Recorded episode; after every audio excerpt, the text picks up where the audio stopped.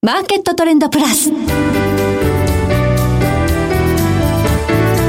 の番組は日本取引所グループ大阪取引所の提供でお送りします。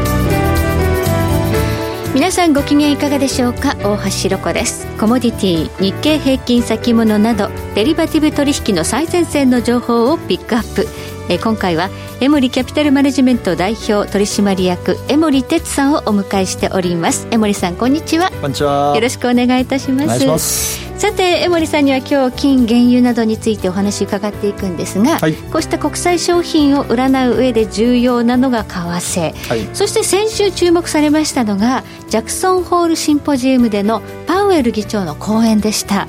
新しい指針を示したということで、うん、えー、為替市場ではドル安が進んでいるようですがどのようにご覧になりましたか？そうですね。やっぱりあのなかなかこうねあのこれ FRB だけじゃないんですけどね、はい、ECB 日銀もそうなんですがなかなかこのインフレ率がですね、上がってこない。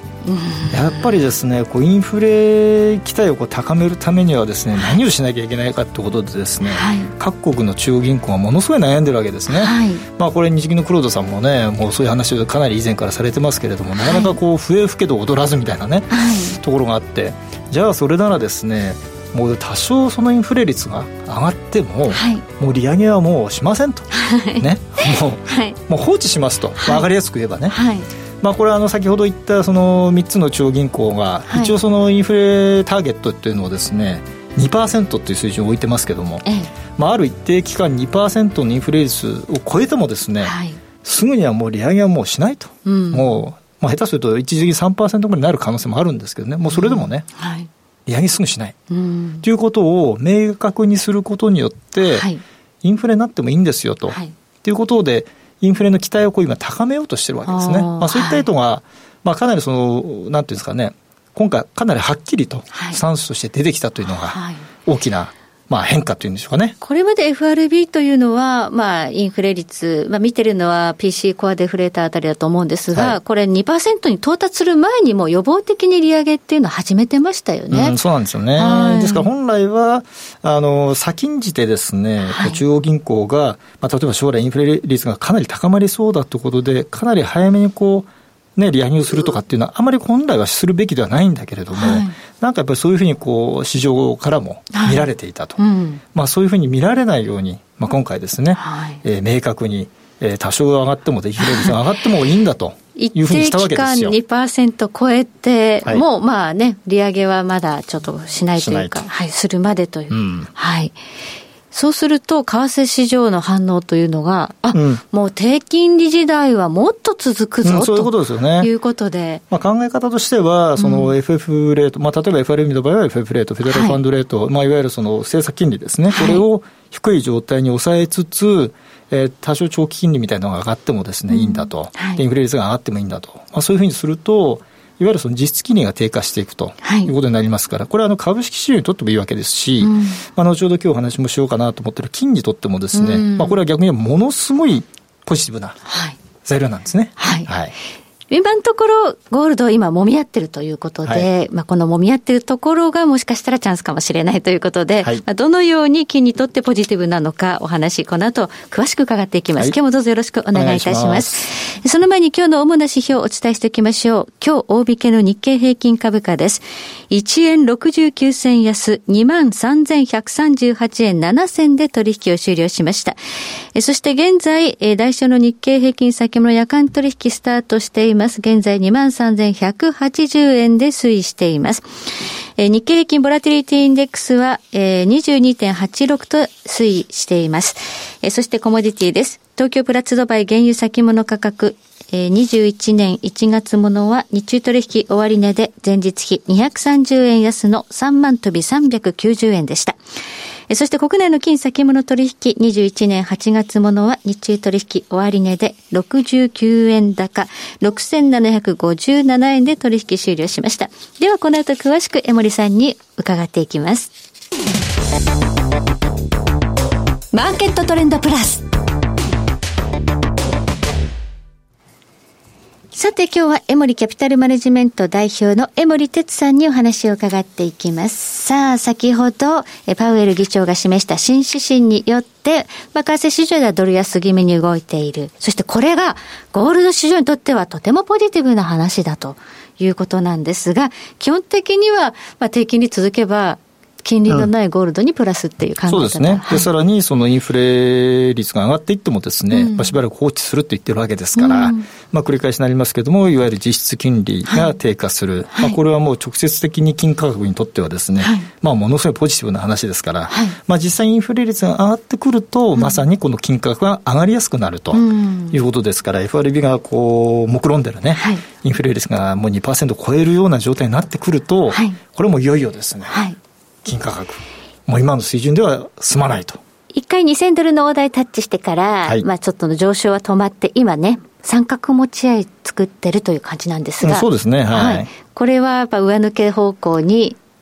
もう今の政策がね、明日、明後日終わるわけじゃない。むしろこれからね、はい、さらに強化されていくってことを言ってるわけですから、はい、まあやはりドル安傾向がですね、続くでしょうし、ましてその低金利状態。はい、まあこれはあのアメリカだけではなくて、日本、ヨーロッパ、世界各国ですね、続くわけですから、これはもう基本あの基本的には金にとって、ポジティブということですよね。はい。はい、まあ、こうした金融要因から金は注目されて2000ドルの大台までまあ上がってきたわけですけれども、あの、このところ中国やインドといった実需のまあ動きっていうのがあんまりフォーカスされないんですよね。うん、やっぱりね、あの、価格が上がりすぎてしまったのと、はい、あとコロナ。これによってですね、はい、なかなかこう、買いたいっていうね、金を買いたい、金の宝飾品買いたいなって人が増えてないっていうのがね、うん、結構数字上はっきりしてきてて、はい、やっぱりあの、ワールドゴールドカウンシルがですね、四半期1回出してるレポートなんか見ても、はい、特にあの、第二四半期のですね、あの、目立ったのはやっぱりインドのですね、宝飾金需要がもう片落ちなんですね。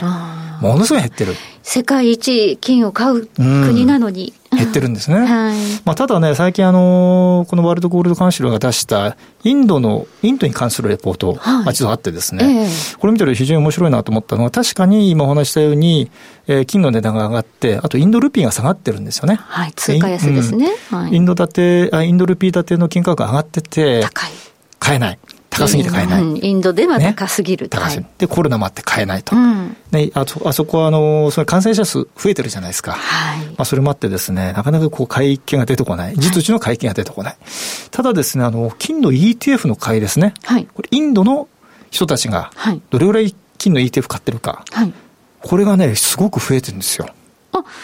現物じゃなくて、投資の方で買ってる傾向があるんですか、これがね、チャートでですね、ちょっと示されてたんです。まあ、ものすごい顕著になってきてて、じゃあ、それなぜなのかっていう説明も実はあの付け加えられていましてですね、はい、これまさに先ほどお話ししたように、インドのですね、実質金利が低下してるんですね。つまりあの、消費者物価 CPI がですね、はい上がっていて、インフレ傾向、はい、で10年債の利回り、これ、インドのね、10年債の利回り、うん、まあ、いわゆる名目金利とすれば、うん、それが少し低下していると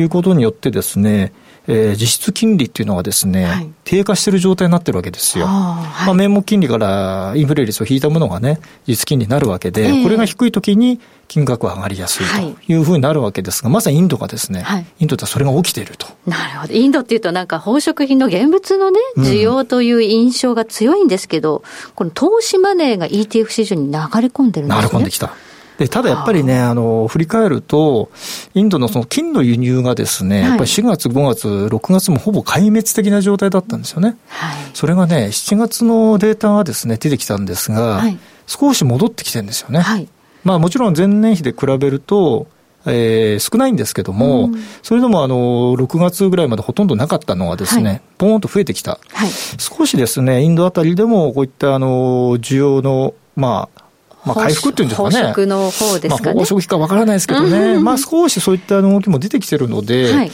なんとなくこうね、あの、実需に近いところの動きも出てきたのかなという期待感はありますよね。はい。うん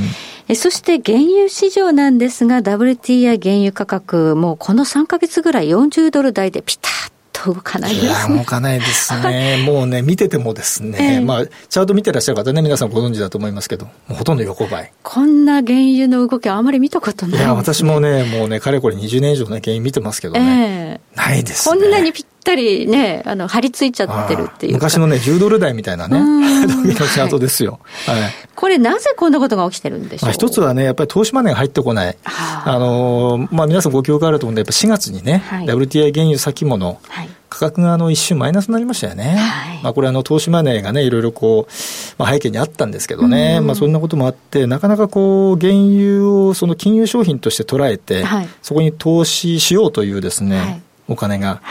まあ、入りづらくなってきたかなと、まあ、そういったもののこう影響はですね、はい、少なからずあると思いますね。はい。ちょっとあの、こう、衣装みたいな形で、まあ、これがずるずると引っ張ってもみ合いっていうか、まあ、投資マネーが入ってこなくなったっていうのが一つあるようですが、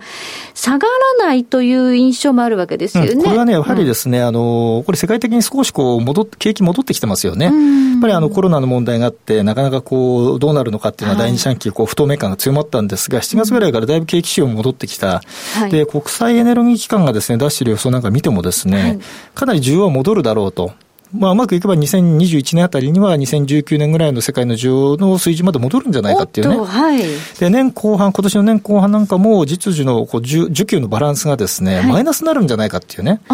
見通しも出てきたので、はい、これであの、OPEC プラスっていうところがですね、ちゃんとこう減産を継続していけば、はい、まあ、もしかすると需給バランスはまあ想定してたよりも結構早く改善するかなと。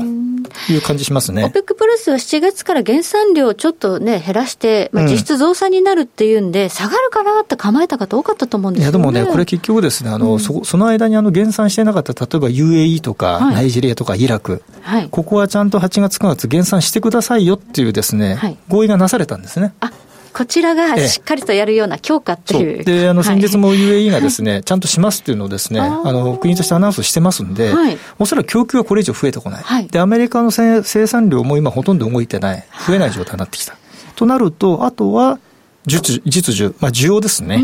こちらが戻ってくると、これ意外にですね、うん、ポーンとですね、はい、売りにくいチャンスっていうのが出てくるんじゃないかなと。はい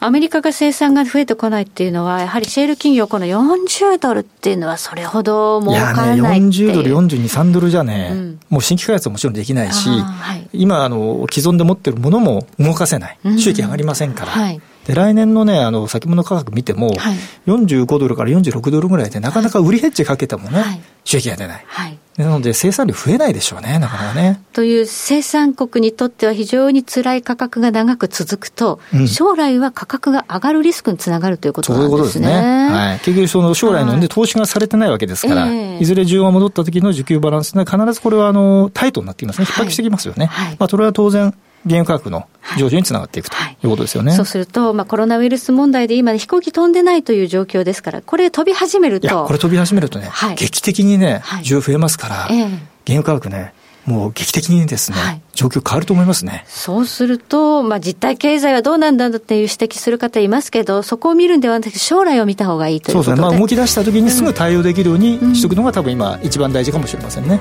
はい、はい、ありがとうございます。今日はエモリキャピタルマネジメント代表の江森哲さんにお話を伺いました。江森さん、今日はどうもありがとうございました。ありがとうございました。えそして来週です。来週は元先物オプションディーラー本川裕二さんをお迎えいたしまして株式市場日経平均先物の展望テーマにお送りいたします。それでは全国の皆さんごきげんよう。